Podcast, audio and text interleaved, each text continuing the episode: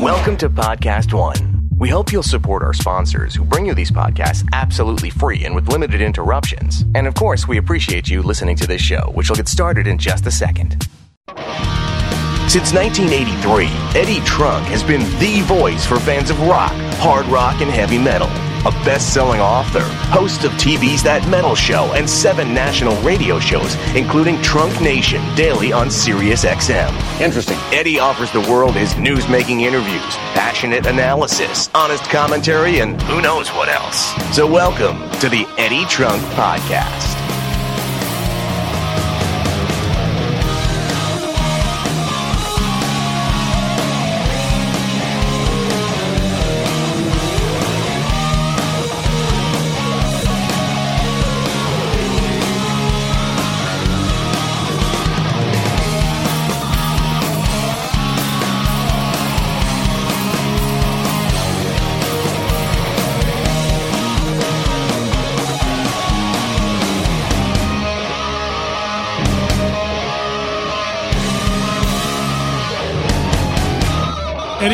Podcast up and running for a Thursday, the week of September 4th. This, of course, would be the 7th if you're listening on post day, September 7th, 2017.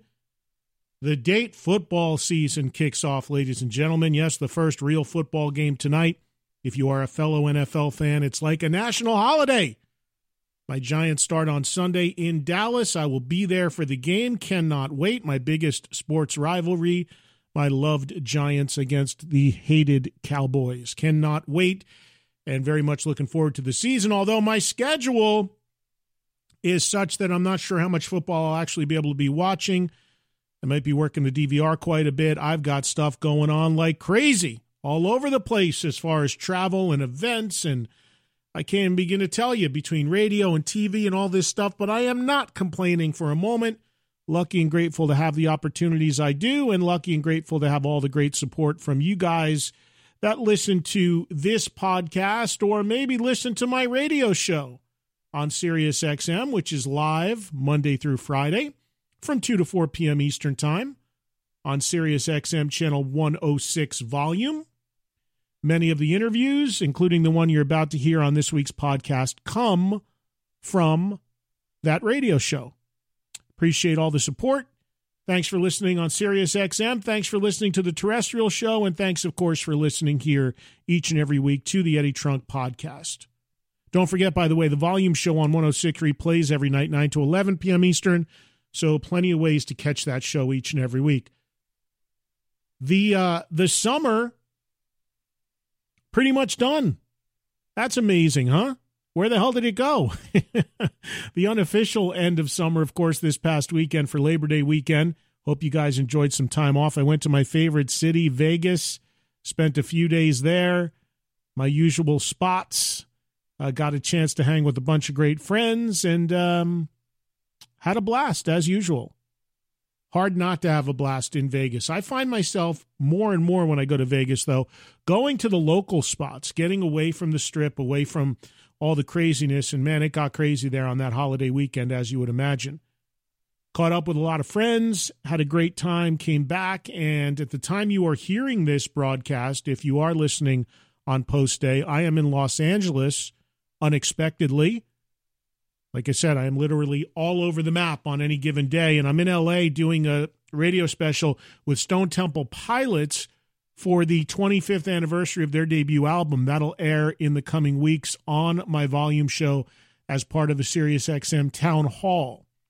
From there, I go over to Dallas for the game. Next weekend, I'm in Irasburg, Vermont. Don't miss it. Shrinedom, Shriners Benefit, and that includes Vince Neil Slaughter Firehouse, Lita Ford, and many more. Hope to see you there for that. Also, we've got uh, the IDL Ballroom on October 22nd in Tulsa with Warrant and Firehouse performing.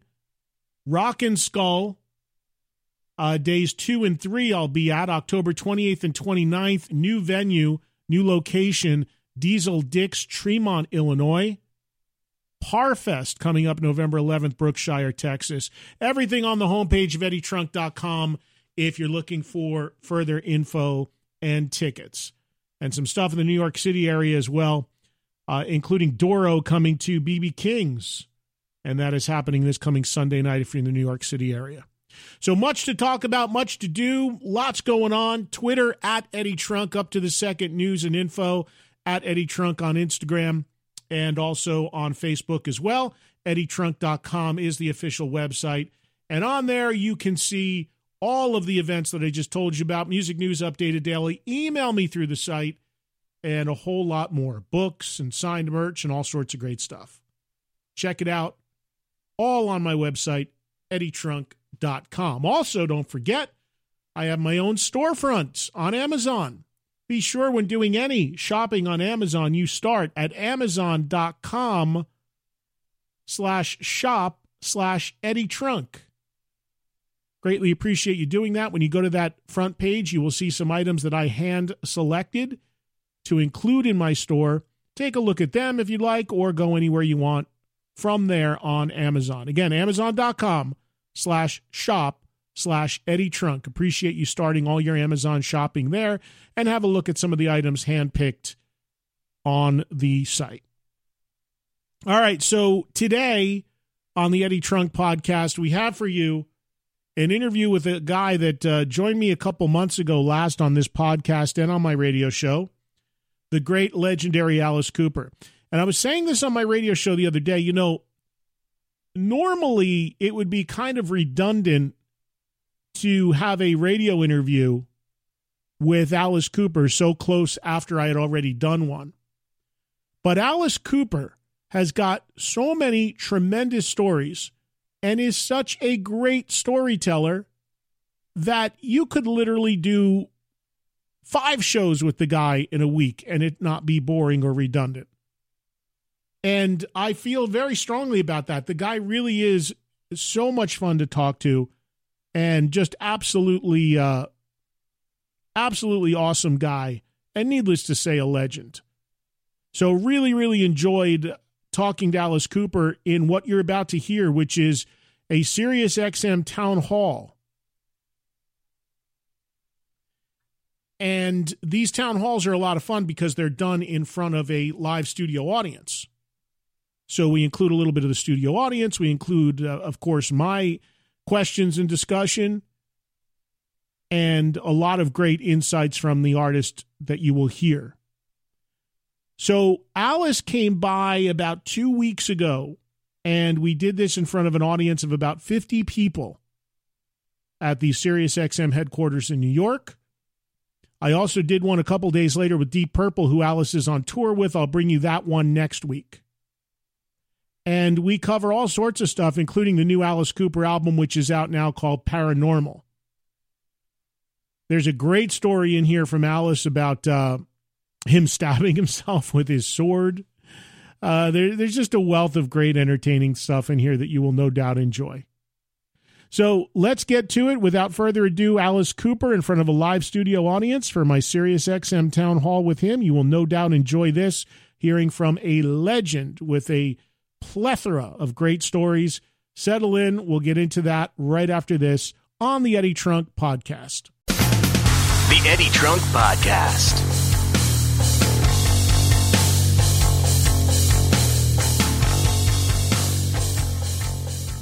Hey, so are you hiring? And if so, do you know where to post your job to find the best candidates? Well, with ZipRecruiter, you can post your job to 100 plus job sites. Ready for this? With just one click. Then their powerful technology efficiently matches the right people to your job. And that's what you want, right? The right people. That's why ZipRecruiter is different. Unlike other job sites, ZipRecruiter doesn't depend on candidates finding you it finds them. In fact, 80% of employers who post a job on ZipRecruiter get a quality candidate through the site within one day. No juggling emails or calls to your office. Simply screen, rate, and manage candidates all in one place with ZipRecruiter's easy to use dashboard. Find out today why ZipRecruiter has been used by businesses of all sizes to find the most qualified job candidates with immediate results. And right now, my listeners can post jobs on ZipRecruiter for free. That's right, free. Just go to ziprecruiter.com slash trunk, T R U N K. That's ziprecruiter.com slash trunk. One more time, try it for free. Go to ziprecruiter.com slash trunk.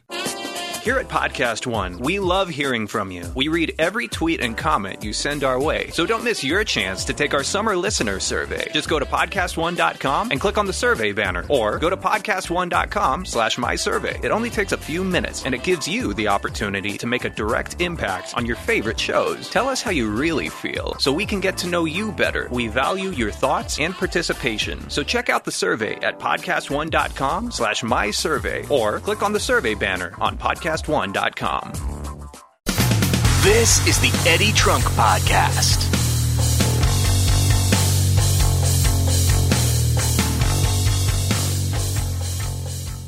Welcome back to the Eddie Trunk Podcast. This week featuring my recent Sirius XM town hall with the legendary Alice Cooper. Again, this is done with a live studio audience. We'll be taking some questions from that audience a little bit later on.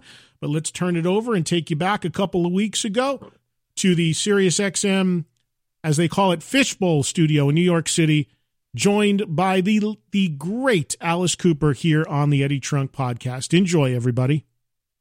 Good to see you, Alice. How's things? Good, good. Yeah? You're getting skinny. No, man. I'm just uh, stressed. I have no stress at all. Uh, you don't. You don't. No. You're always like, I want to be like this. I Yeah. want to be like I'm easy. Look, you know. look at him. I mean, cut my head off every night. It makes you know makes a big difference. You know, my wife kills me on stage. I kill her. That's how we get along. Were you ever a high stress guy, or were you always sort of carefree like I this? was I was never stressed. I mean, uh, you know, I'm in the business of rock and roll, which is fun. You know, so I mean, what's there to stress about? Honestly, Back in your drinking days, was there stress? Even less stress. Really? in your drinking days? Yes, because you're at that point going, "Where am I?" I was like Jack Sparrow all the time. Excuse me. I told you the story about Keith Keith Richards, right? Keith Richards. We we toured with the Stones for a while, and um, Keith Richards comes up to you. Never call me Alice. Wait, take a second to to suck that in. We toured with the Stones. Just throw that out there, but and he would call me Vinny. He said, Vinny, Vinny, Vinny. He says, How long have you been sober? How long has it been since you've had a drink? And I said, About 25 years. He said, Begs the question, why? and he, he stumbled off, and I went, Ladies and gentlemen, Jack Sparrow. Because it was exactly where Johnny got Jack Sparrow. It was, it, it was this, you know, that, that thing like that, you know. how long ago was that? Oh, that was uh, it was uh, probably about 15 years ago. We Wow. did three or four shows with him. It was really fun. How ma- how about this? How about this? The Stones, Alice Cooper, Kanye West. What a weird group that was. I mean, it was a weird, weird show. Yeah. What uh, what was the, in all your decades of playing live? What was one of the like weirder bands you ever did a tour with or shared a bill? We should mention you're currently on tour with Deep Purple. Deep Purple, which is that's a natural. yes, You know, that's and Roger. Glover's on your record, which we'll talk about in a second. Yeah. Well, you know, here's the weirdest thing. Back in the Fillmore days, there was no such thing as putting you in a, you know, bands alike. The first time we did the Fillmore, I think it was Ike and Tina Turner, Alice Cooper, Nitty Gritty Dirt Band, and Melanie. It's absolutely nothing to do with each other uh, at, at all, you know. And that's what he used to like to do. He'd put the doors on with the Cowsills, you know.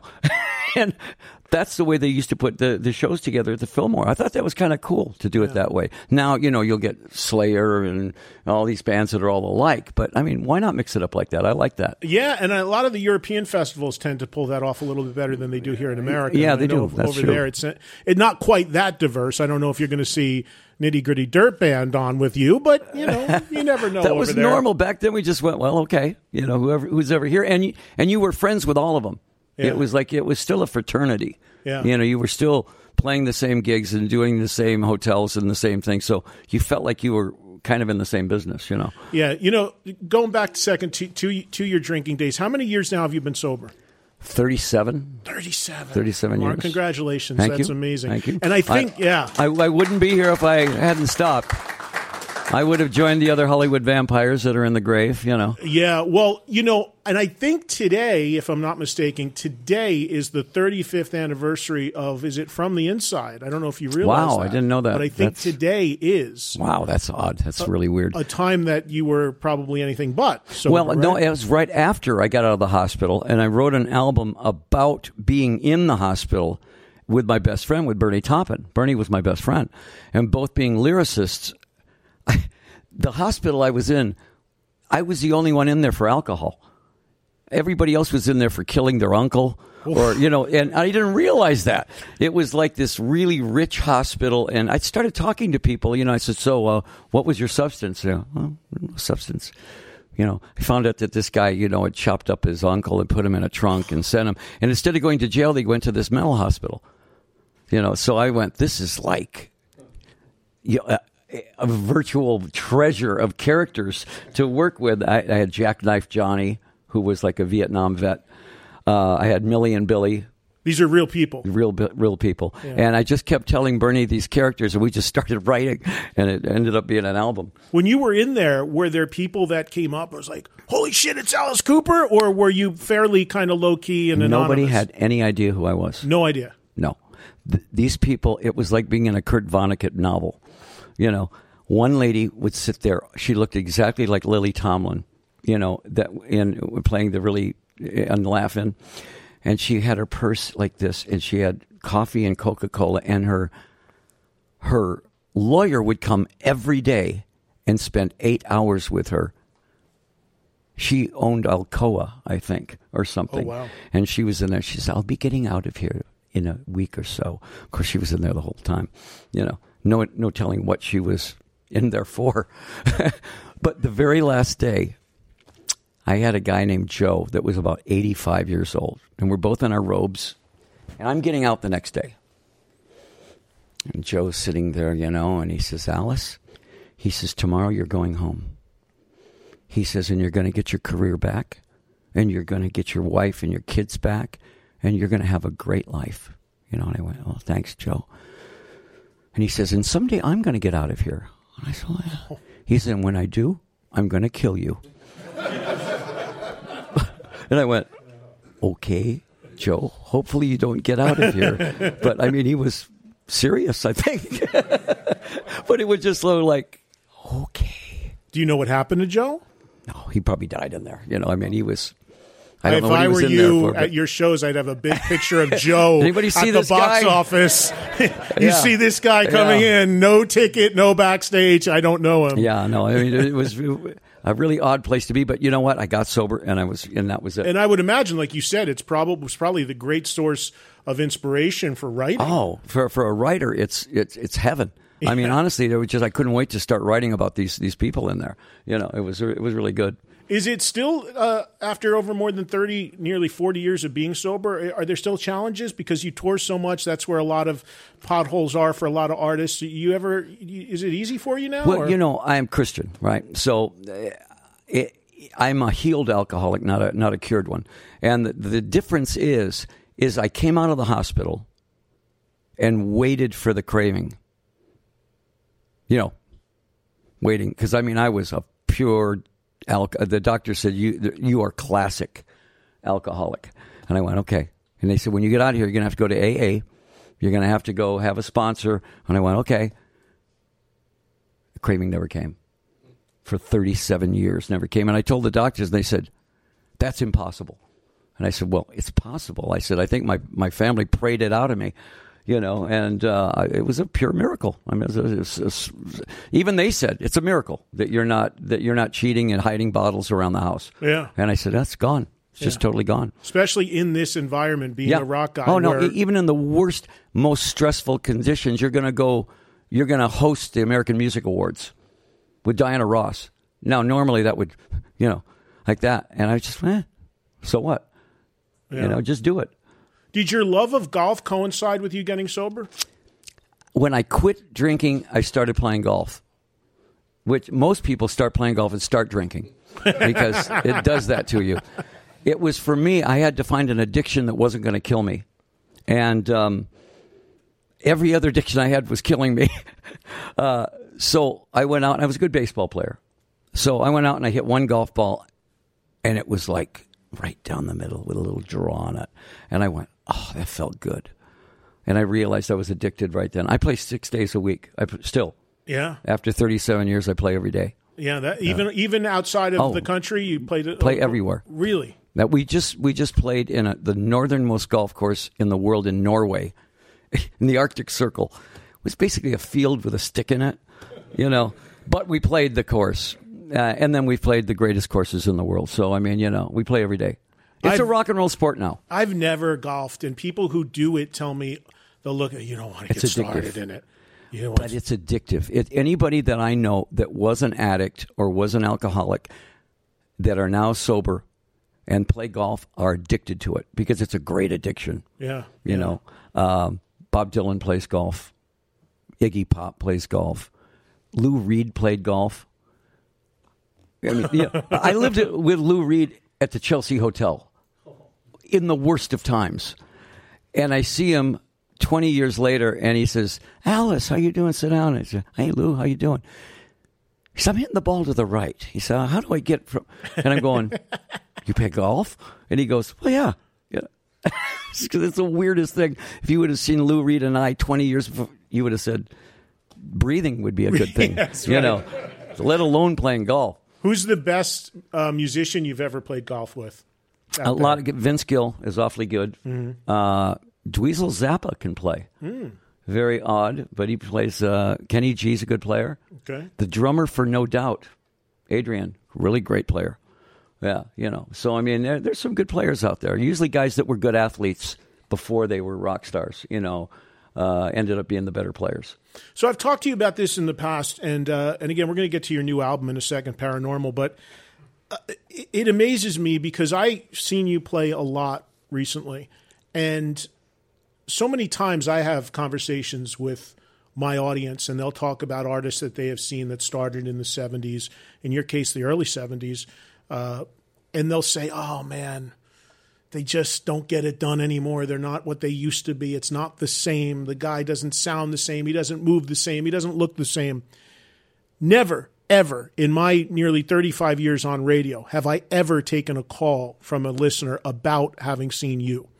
And uh, that's an amazing thing, especially when we touched on what we just did about you, you're amazed you're still alive if you hadn't the Yeah. light hadn't come on. What what do you attribute that to? And and I know you've said this to me in the past, but for this audience, I mean, you're on tour with the band right now in Deep Purple. That depending upon who you ask in the band, may or may not be on a farewell tour. You you you have no plan to stop anytime soon. You not a feel bit. great, and you you I'll be 70 next year, and I've never felt better in my life. I mean, I get up and I'll do five shows a week, 90 minutes, and my show is a sprint. It's 28 songs. There's It's one solid two ballad in the hours, whole yeah. show, and the rest of it is at full blast. I probably got the best touring band out there right now, and uh, it's not just getting up there and singing. You're all over that stage. I mean, you know, there's, there's. I, I tell the, the guys in the band when they get in the band, I say, I can guarantee you three things: you're going to get paid, you're going to see the world, you're going to get stitches. because if you get too close to me on stage, Alice has got knives, real knives, real swords, and everybody on that stage has at least had two or three stitches yeah. where I'm doing the thing like this and I'm Errol Flynn, you know, and shh, ooh, sorry, like this. And, oh yeah, I got my stitches yesterday, you know. But I mean, honestly, I've never lost the love of the of. If I thought I was phoning it in, I would quit immediately. Yeah. You know, if I thought the audience wasn't getting the Alice Cooper show and Alice at his best, I would absolutely quit. And in a lot of ways, what they're getting now is better than maybe what it was back in the day because. I, think it's much better now. yeah, no disrespect to those bands, but you personally, you, you're you're a changed guy in the last 30, 35 years, and you're, I mean, your performance and what you're delivering. I just saw you in Tulsa not very long ago Yeah. when you joined me for my show afterwards, and the band and and you opened with Brutal Planet and Yeah. then go right in. I mean, it was just. It was unbelievable. You, Yeah. you, you never, there's nobody, there's two things I always say. You got a guy like Lemmy who drank his entire life, but nobody ever actually saw Lemmy drunk. No, and right. nobody has ever went to see Alice Cooper and said, "Oh, he's lost a step or he's not good." And and that's an amazing thing. It really is. And it's a, I don't do anything. You know, I was a distance runner when I was a kid. I was a, mi- a miler and a two miler, and so I kind of kept that body, and I kept that that. I never gained any weight. I think I've weighed the same for fifty years now. Um, so there's no problem there. I think it was the fact that I didn't smoke. I didn't smoke cigarettes ever. And I quit drinking 37 years ago. And I think that has a lot to do. I know some guys like Steven and Ozzy and guys like that have a hard time doing three or four shows a week because of just right. Just lung power. After a while, you know, it does w- come down on you. Uh, Steven still does a great show out there, so does Ozzy. But the fact that I can go, I could do 10 shows in a row. And that's Don't the tell difference. Shep that, but, you know. Steven wants three to four days off between shows. Yeah, a few days off. Just, you're you're you're going. You're doing back to back. Yeah, so we do. We're doing over 120 shows this year on the in this tour, and it never bothers me. If we had to do five in a row, that'd be no problem with me. Shep, if you're listening in Hawaii, Alice wants to work more. It sounds like. Like I said, I only like doing three shows. and no, I mean it's it's the the very idea that I get to play a character that I'm nothing like. I get to play this villain. Yeah. That's so much fun to play. Yeah. It's like being Alan Rickman. Yeah. You know, uh, I can do an, imita- an imitation of Alan Rickman in one word: firm. Is that Alan Rickman? Firm. but he was such a great, arrogant, you know, kind Yeah. of like condescending character. And I always thought that's a great character to play as a rock guy. Yeah, you know? absolutely. All right, we got to hit a break. Uh, we're going to come back. I want to talk about your new album, which is out now called Paranormal. Alice is currently out on tour uh, with Deep Purple, as I mentioned. And also, we should touch a little bit on the Hollywood Vampires and Yeah. what the future is for that band. And then we'll, uh, in our final segment, some. We got a great audience here. Some questions from the audience. Thank you to everybody listening. Thank you to everybody here in the audience. We'll come back. We'll talk some more about what Alice has going now with this great new record, which has just come out. And we'll finish up taking some questions from the uh, nice folks sitting right in front of us. This, is the Eddie Trunk Podcast.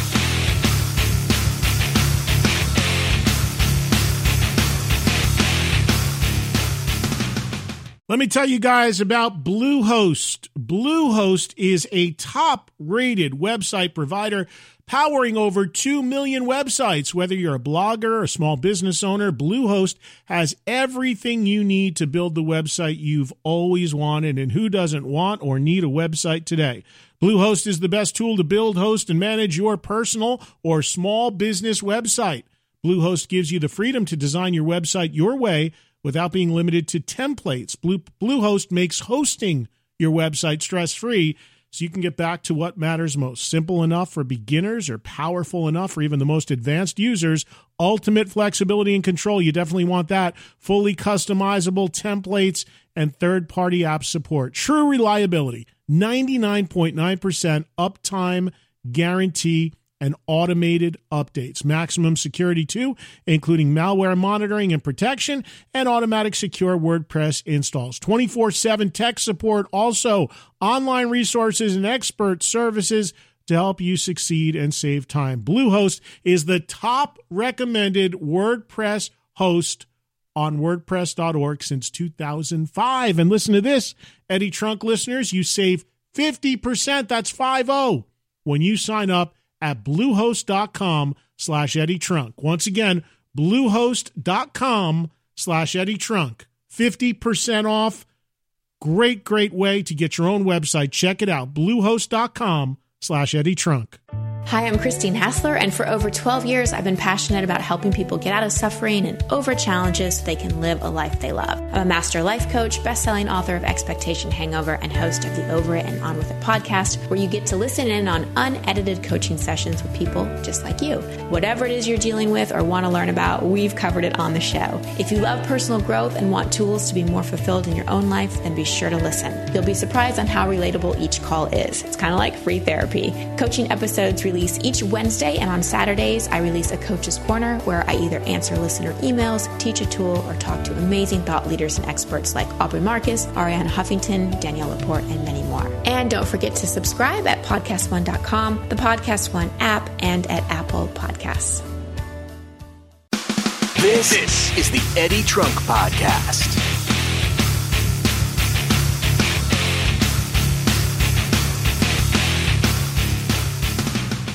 Eddie Trunk here, and this is the Eddie Trunk Podcast. More now with Alice Cooper, including picking it up with some questions from my live audience during this interview on a SiriusXM town hall.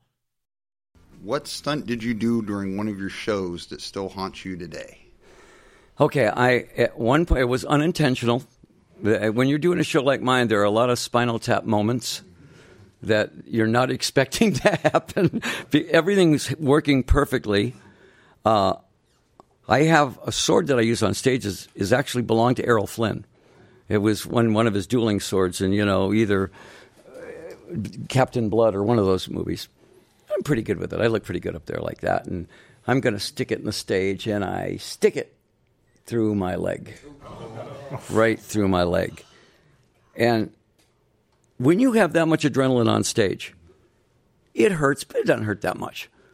And I let it go, and it's and it's spurting like this. Now the audience thinks it's a trick because it's a good illusion. The band knows it's not a trick, and they're going, you know, they're they're you know, there's little pile of blood everywhere, and you know, at the time I'm going, well, it's in there. It, the audience is there. Leave it in for a while, you know, and then finally I take it and I pull it out and stick it, in and I feel nothing. You know, I'm, and, and the end of the show, I'm ah, because it went right through a muscle, you know. And they said, well, you got to get a tetanus shot. And I went, Psh. I take a bottle of whiskey and just poured it on there because that's what James Bond would do. And, you know, and wrapped it up. And it just, I went, I said, I don't know how to see how I can do tomorrow night's show. Honestly, I mean, this thing was like aching like crazy.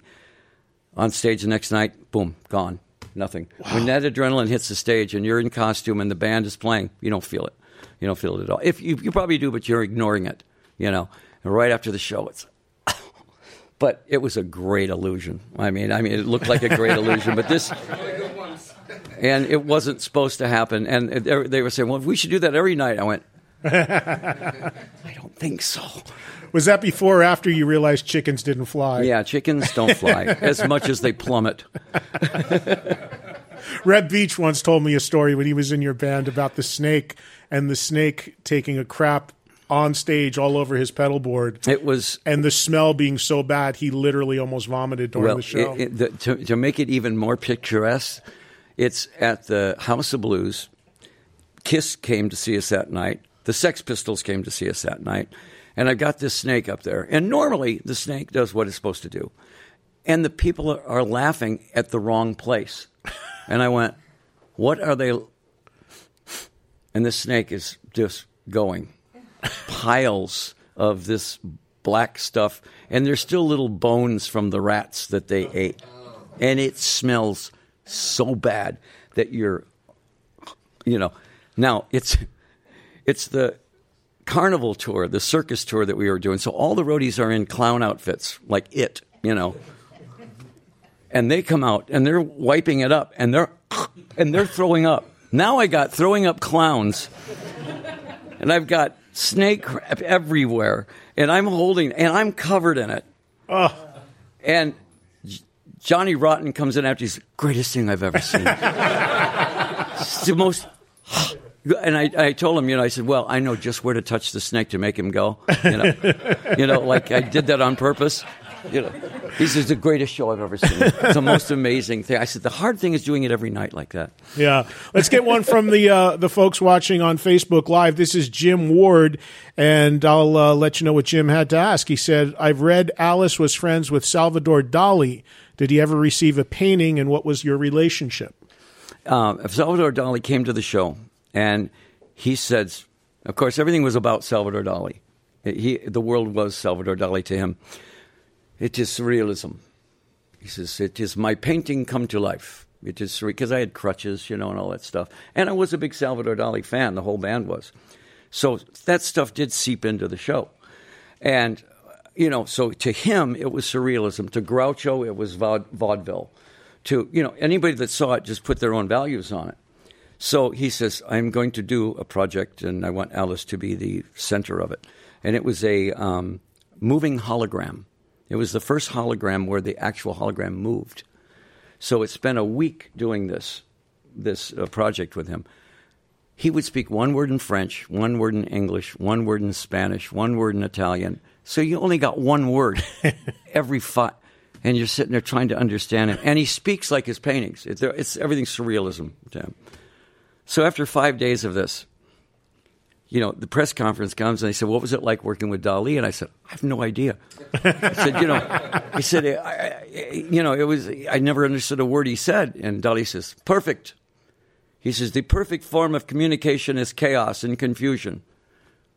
And I went, "You speak English?"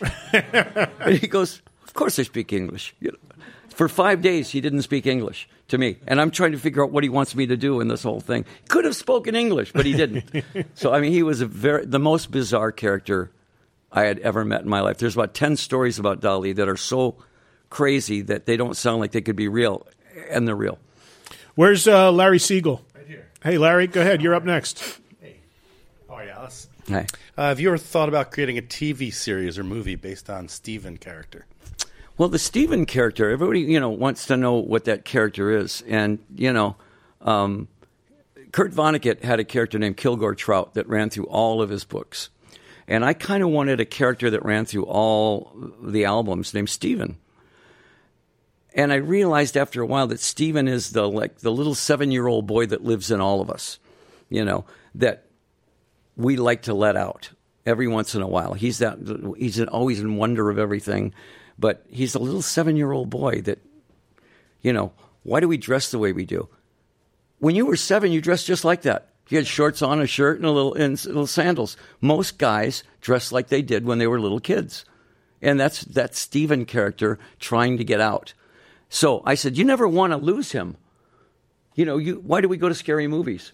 You know, because it's that seven year old kid wanting to go see a scary movie. Why do we go to amusement parks? Why do we do all that? We're just big kids. Right.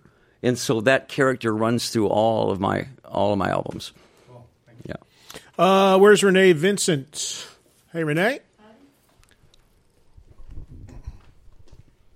What was going through your mind when you came up with your theatrical stage act, and how did you come up with the dynamics for it? Rock and roll was full of rock and roll heroes. The Beatles, the Stones, all heroes. There were no villains all, we had a ton of Peter Pans and no Captain Hook. And I went, I will gladly be Captain Hook. I will gladly be Moriarty. I will, you know, I would love to be the villain. In order to be that villain, not only did you have to have a show that will support that villain, in other words, you had to do something other than what all these other bands were doing, and that meant make the lyrics come to life. If you were going to say "Welcome to my nightmare," don't just say it, do it show them the nightmare, give them the nightmare. Nobody had ever done that.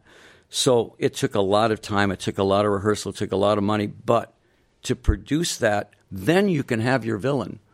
Then your villain can walk out and look at the audience and go, This this is my world here. You know, welcome to my world. Well, it worked. The audience loved it. It would not have worked if you didn't have the hit singles. Uh, if you just had the albums, it would have been a puppet show. Mm-hmm. But we, if we did a rehearsal nine hours, eight hours was on the music, one hour on the theatrics, because you, the theatrics came easily. Do you think you would have? Do you think that you would have had? Do you think the songs that were hits would have been hits without the theatrics? They were. They actually were hits without the theatrics because nobody had. The general public had never seen Alice Cooper when 18 came out they heard the song and went, "Oh, what's that?" Because it certainly was different. It was like the first punk hit, really. Right. You know, um, and then when they heard "School's Out," by this time we had started started to become very notorious. You know, but "School's Out" was that anthem that everybody bought into because who didn't want that last three minutes of the last day of school when you were going to be out for three months? That, I said, we capture that on tape. It's going to be a great anthem forever and that's what we got with School's Out. But that always came first. You always had to make the cake before you could put the icing on it. So music, the music was always the foremost thing with us. Then when we got it written, we'd go, now what do we want to do with it? We love the album. Bob Ezrin loves it. It's a hit album. We know it is. Now, how do we decorate it? Do, do you ever feel? Let me ask you this way then: Did you ever, do you ever feel that the theatrics and the whole Alice Cooper um, presentation and everything that went with it? Did you ever feel that that may have held back people looking at some of the music and albums Absolutely. objectively, and that there were songs that would have been hits if it wasn't for Absolutely. some sort of preconceived ideas? We we spent a lot of our time battling that. We you know we were not going to give up the theatrics. That was part of it, and we knew we had good records. It was getting people to get past the theatrics and listen to what was supporting the theatrics. You know, uh, and that was Bob Ezrin again. He was our George Martin. Right. He was the guy that made it all possible by by that big giant foundation of songs. And he would never let us put a song on that you couldn't sit down at the piano and play uh, and, and sing. Right. It was every, it had to be melody. It had to be so every song was constructed and everything. But we had to battle the press all the time and get past. Okay, the theatrics and I know great. They hang me good, but the song supporting that hanging is really a good song. You know, listen to that. When we started getting people like Dylan and John Lennon and people like that going, you know, these songs are great. That's when we started getting the attention of the, music. Uh, John's favorite song was Elected. I think Bob Dylan's was Only Women Bleed. And songs like that. When we started getting that kind of support from those people, then all of a sudden everybody started going, okay, good. Then we got the approval. Right. You know. Was there ever a point in your career where you thought you would stop being Alice Cooper and become something else, maybe even use the name you were born under and do something completely different and get completely away from this whole It thing? never occurred to me. Never. never occurred to me to ever not be Alice Cooper. Right. I believe so much in this character that, I mean, for 50 years now, this character. The very first review of our first album was a tragic waste of plastic.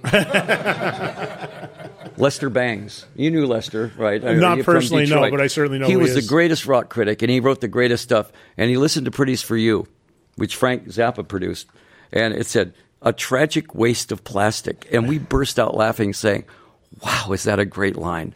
And I remember that line from now. Of course, we're still here. Yeah. 50 years Yeah. later. yeah. Did you get hung up on reviews back in the day? Did it bother Yeah. you? Did, Yeah. it, it did impact you. You didn't laugh them all off. Well, we wanted to see it say that they liked us. You know, we got a lot of sort of these reviews that you didn't know if it was good or not. You know, it, it said a lot of stuff that was really cool. They did this, they did this, and then there was some little thing about, well, you know, uh, without the theatrics, da da da da da da da. You know, it took a long time to get them to review the music first and then the theatrics Right. which I get now, which is nice. Right. I, I start getting now reviews for this album musically, and then they go. Uh, and by the way, it's it takes you on a trip out here. Right. You know. Do we have time for one more uh, question from the audience? Should we, we? We're good with that. Good. Okay. Good. Where's Tim Roche? Roche. There you go. Hey, Tim. You're up next. Tim, somebody scribbled all over your arm there. when you weren't looking. yes. Hey, how you doing, Alice? I'm Thanks doing for good. being back on the road and all the decades of uh, good music. Thank you. Uh, what horror movie was your favorite, and what actor or actors did you watch a lot when you were growing up? I was one of those kids that grew up on um, TV. Uh, my babysitter was television, which was, of course, at that time the Twilight Zone, Alfred Hitchcock Presents, uh, Outer Limits, all that stuff. And on Saturdays, me and my buddies would go to the East Town Theater in Detroit and we'd watch The Creature from the Black Lagoon. You'd get three movies in black and white. It came from outer space and The Brain That Wouldn't Die. Every week there was three new movies in black and white, and we'd sit there all day and watch them. And maybe that's when I got the idea that, that horror had a funny side to it. Horror and comedy were in bed together because I found myself laughing. You know, every time I get scared, I'd start laughing, Mhm. and I'd go, "Why am I laughing? This is terrible. He just tore that guy's face off, and I'm laughing." You know, and so horror movies progressed. You know, into uh, more production, more CGI, and all this. People are always surprised when I tell them my favorite horror movie is Salem's Lot.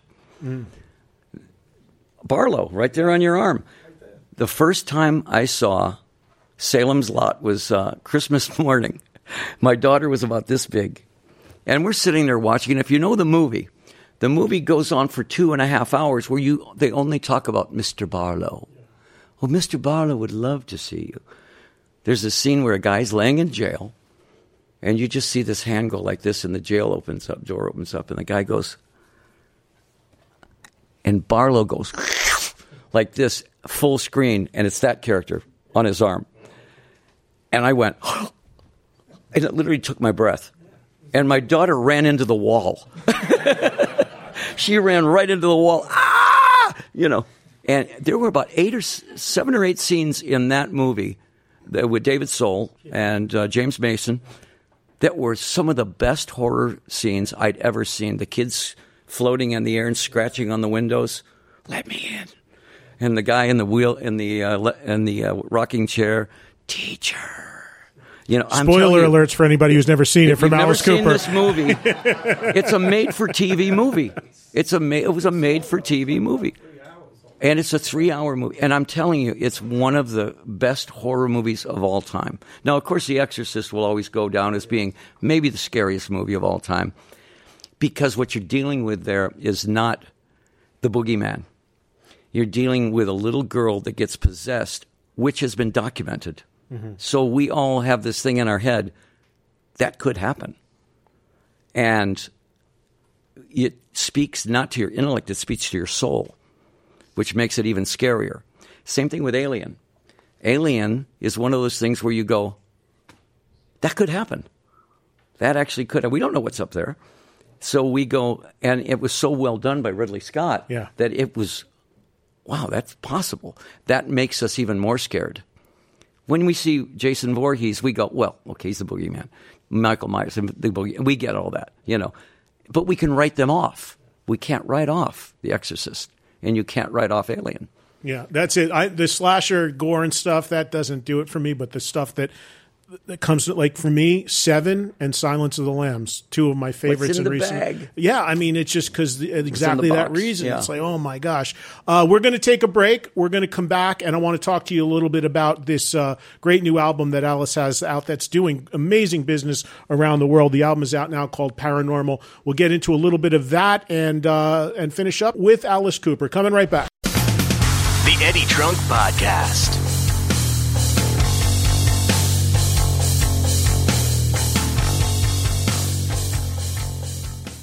True Car. You know about it. You love it. You know the deal. In order to feel comfortable that you're getting a fair price, you need, of course, pricing context, information that empowers you to feel confident, right? Well, with True Car, you'll see what other people in your local market paid for the car you want. And from there, you can connect with a local True Car certified dealer and enjoy a more confident car buying experience. Because using True Car, you can easily find the car that you want. True Car will show you what other people in your area paid for the car you want. Now you know what a fair price is, so you can feel confident. Once you register, you'll see real pricing on actual inventory. Competitive pricing offered to you only by a True Car certified dealer for an actual vehicle on their lot. It's pricing you'll see before going to a dealership so you can feel confident when you show up. And with True Car, you can connect with a local certified dealer of your choosing so you can enjoy a quick, easy buying experience. True Car customers, they are more likely to enjoy a faster buying process when they connect with True Car certified dealers. You ready for this? True Car users save an average of over $3,000 off MSRP. So when you are ready to buy, visit True Car to enjoy a more confident car buying experience. Some features they are not available in all states. Target USA.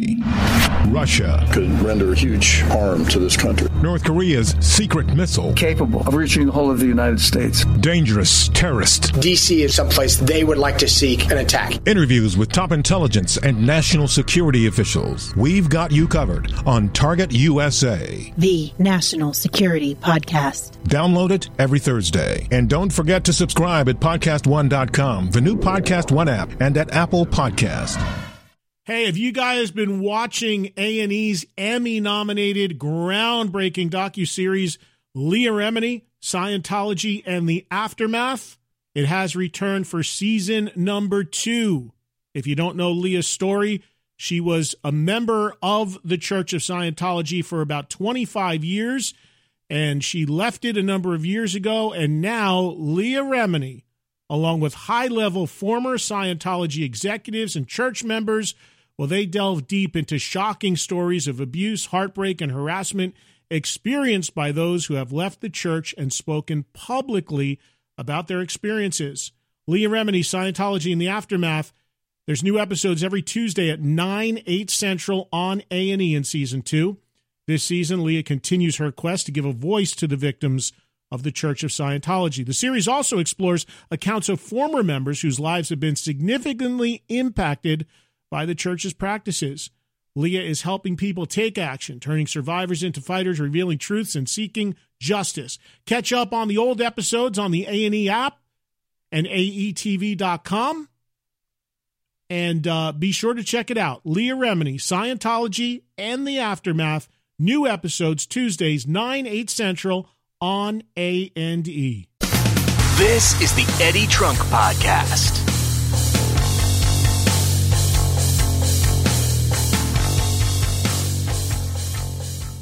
It's Eddie Trunk, and this is the Eddie Trunk Podcast. More now with Alice Cooper. Where are you, Steve? Right. Go ahead, man. You're up next. Let's get a mic on you. There you go. Yeah, just wanted to say first thanks for being Alice, giving us Alice Cooper and all these years. And uh, you touched on it, but I wanted to ask about the connection with Elton John. But you said Bernie Taupin was your friend, Yeah. and you was he from Detroit? No, no. Bernie and Elton both came over from England. Elton was basically a um, played piano in pubs, and he was you know just starting to write songs when I first met him. And he had he had I think one record out, and they came to the Hollywood Bowl show. And at the Hollywood Bowl show, we had everything from camels to elephants to everything. We did everything we could. Hell's a poppin'. It was Olsen and Johnson, Hell's a Poppin'. They're in the front row, and at the very last thing, the School's Out album had panties on it, so that when you opened the album, there was panties, because when you opened a desk when you were, you know, thirteen, if you could produce a pair of panties to your friends, there, they're there, right there. See, there's the panties. if you could open your desk like this, and you could go like this and go, that meant you were the man. Success. You had some girls, probably your sisters, but you know, you were pretending like on the weekend you had the pants. So we said, well, we got to do the album. You know, let's go right back to being 13 years old again and put the panties on the album. Well, we had a helicopter come over the Hollywood Bowl and drop panties on the audience. Now, here's Elton John and Bernie grabbing these panties, you know, and everything. And at that point, I think Elton saw this spectacle on stage and realized that he was going to create Elton John, bigger than life Elton John. And I, I, I, I, I think he said that at one point, but it kind of inspired him to turn Elton John now into this sort of gigantic Liberace version of, of Elton John, which he would have done anyways.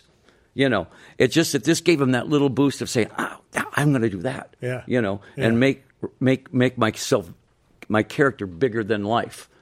And then he did, and he just took off and made spectacular shows and made Elton John not a piano player now, but a spectacle. And he backed it up with those great records. So I, I have nothing but respect for him. Sir, I'm going to give you your record back, but I got to be honest, these look a little stretched out. Did you try them on? Did you try them You on? can tell us. In the last 45 years, did you try them on once? All right. You tried them on, didn't you? yes, you did. Yes, you did. Alice, did you ever try them on? I tried them on, of course. now we, we found a, a, the, the double hit on that was we found out somebody found out. I think Shep probably said the, the double hit on this is we're gonna get them banned. How do we get them banned? They're fire. They're not fireproof. Oh. So they stopped the panties because they said these panties are not fireproof. And I went, so who's going to be lighting a cigarette down here? Where are they going to be near fire? You know. I said, but it's a great thing. So we got the great big press thing. Alice Cooper's panties, you know, not fireproof. All right, let's segue from a from a classic album to a future classic here, because this is the brand new album from Alice Cooper called Paranormal. We were talking about this. The packaging. This, of course, is the vinyl. The packaging on this is absolutely incredible. I have the CD, which is my preference, but you you really touch on a lot of things because not only do you have a brand new record here produced by your longtime uh, producer Bob Ezrin. But you also reunited with the original guys for a couple songs, Yeah. and then there's representation for the current live band, which is so killer Right. because you have some live tracks with them Right. on there. So talk a little bit about this new record, and I guess what it was like to uh, specifically one of the big things talking about it is having the old guys back with you. That's well. We started the album. Bob Ezrin and I started the album out, and the the first thing we said was, "Let's not do a concept. Let's just do 13 great rock songs." And we worked with uh, Tommy Denander from um, Sweden, Tommy Henriksen, my other guitar player, Bob and I, and we started writing great hooks and started writing great songs, and you know. All of a sudden, we had, and we worked. We did most of this at Johnny Depp's house because Johnny was doing a movie, and so we used his studio in L.A. We did most of the writing there, and in the end, I listened to it and I went, I accidentally wrote a concept album because all the characters were paranormal. Every single one of these characters had some abnormal thing going on in their life that all added up to paranormal. Now, paranormal doesn't necessarily mean ghosts and Bigfoot and UFOs, it means other than normal, it means alongside of normal. My whole career's been that. so paranormal was the perfect phrase. Now Bob says, now in order we want to do a hard rock album, we're going to do great songs. How do we mix it up? He says, what do you think about Larry Mullen Jr. on drums from U2? And I went, that is such a great idea. You know, is it possible? And he says, they're big Alice Cooper fans. He said when they were in pubs in Dublin, they played your songs. You know, that's Did you know any of the U two guys? yeah. I met them before, and they'd history done schools out at the end of their show before. Oh, wow. You know, so Larry Mullins, I said, first of all, he doesn't play like anybody else. He doesn't go snare hi hat. He goes hi hat tom tom, and he changes everything up. I've never had a drummer ever come to me and say, "Let me see the lyrics." Hmm. He wanted. He says, "I look at the lyrics and I interpret them on the drums." How cool is that? You know, so I mean, that's what he did through the whole album, and um, and then the only other drummer on the album is Neal Smith. Right. Uh, Neal Neal came in with the uh, first of all when the band broke up, we didn't break up with any bad blood. The original band, we just got exhausted after doing six albums in a row and never stopping and never stopped touring. I think we just ran out of energy, and we didn't divorce as much as we separated. So we always stayed in touch with each other. You know, I played on some of Dennis's stuff. Dennis played on mine. You know, First time though, I got Mike, Neal, and Dennis in the studio playing live together with me singing. I said, "Let's see if this sounds like 1974." Okay, and we we wrote a song called uh, "Genuine American Girl," which was originally "I Want to Find a Genuine American Girl." I said, "Yeah." In 1974, we wouldn't have said that. We would have said, "I want to be a genuine American mm-hmm. girl." because that will piss off every parent in America. and so we changed it to that. And it sounded great because it was a tough guy singing, I want to be a genuine American girl. Right. I'm only 30 out of 50 shades of gray. you know, which is the best line on the whole album. and it sounds funny, but at the same time, it's very topical about right now. It, this, uh, you know, and Alice Cooper, genuine American girl, it just had a nice thing to it, and the band killed it in the Yeah. studio. Neal played like he always. Neal would find out how many drums Keith Moon had and get one more, just to piss him off. He'd call him up, and say, "Hey, Keith, how many drums you have? Thirty-six? Yeah, I have thirty-seven. And that was the ongoing thing with them. Dennis played bass like no other person on the planet. He's one of the most copied bass players, one of the most unique musicians, and Mike just writes killer riffs all the time. Mhm. So I got them all in there. Let's play live, and they nailed it. Uh, two songs that we did together uh, in London this time. We're uh, not just London, but all of England. After they cut my head off and the curtain comes down, normally the curtain comes up. We go out and do an encore. When the curtain comes up, it's going to be the original band. That's coming up. Yeah. Wow. So the original band will do No More Mr. Nice Guy, Billion Dollar Babies, all the hits, and School's Out. And on School's Out, both bands will come out. Wow. So it is really going to be fun. That's going to be awesome. Do you plan to shoot any of that? Maybe. Yeah. Oh yeah, definitely. Get a get a DVD Yeah, out yeah, or yeah. something. We it? did it in Nashville just to see how it would work, and it was great. Right. It was great. Uh, let me ask you uh, before we run out of time about the Hollywood Vampires. Yeah. Because I know that's a project that was a lot of fun for you, and you did some touring with it. And we did a great. It was amazing business we did with that. You know, and at the same time, when you get that many alpha males in one band, you're thinking, "Oh, this is going to be a nightmare." You know, it was never one minute of anybody trying to take over or anybody's ego, you know, jumping over anybody else's. Not never a minute of that. Johnny was just happy to be up there playing guitar because he loves that more than acting, and he's pretty good guitar player. I mean, he just doesn't play with me. He's played with McCartney. He's played with everybody. Yeah, I've asked a lot of people about that yeah. privately. Yeah. I've said even privately, I go, listen, the Johnny Depp thing, I said, is it really just because he's Johnny Depp and it's cool to have this huge actor in the band, or can he really play? I asked some real accomplished yeah. guitar players who knew him, and they go, no, he, he he's, can really play. He's a player. Yeah. Um, in fact, I saw, I came in one day and he was teaching Joe Perry some stuff. and I went, are you kidding me? You know, because Johnny can play all this Django Reinhardt gypsy jazz stuff right. that nobody can play. You know, and so Johnny's a real deal on guitar. He's he's not just. In fact, he doesn't want to be in the front. He wants to be the the back guy, the guitar player. I have to push him to get him out in front. Right. You know, so there's no ego on his part. Joe is so much fun to play with, and, and then you get you know Duff McKagan from on bass. He's a rock up there, mm-hmm. and you know Matt Sorum on drums and sometimes um, Zak Starkey plays mm-hmm. with us. So it's the most fun band to play with because we're playing songs for all of our dead drunk friends. You know, Jim Morrison and Jim, Jimi Hendrix and all the guys we used to drink with that are dead. We just said, well, let's play their songs.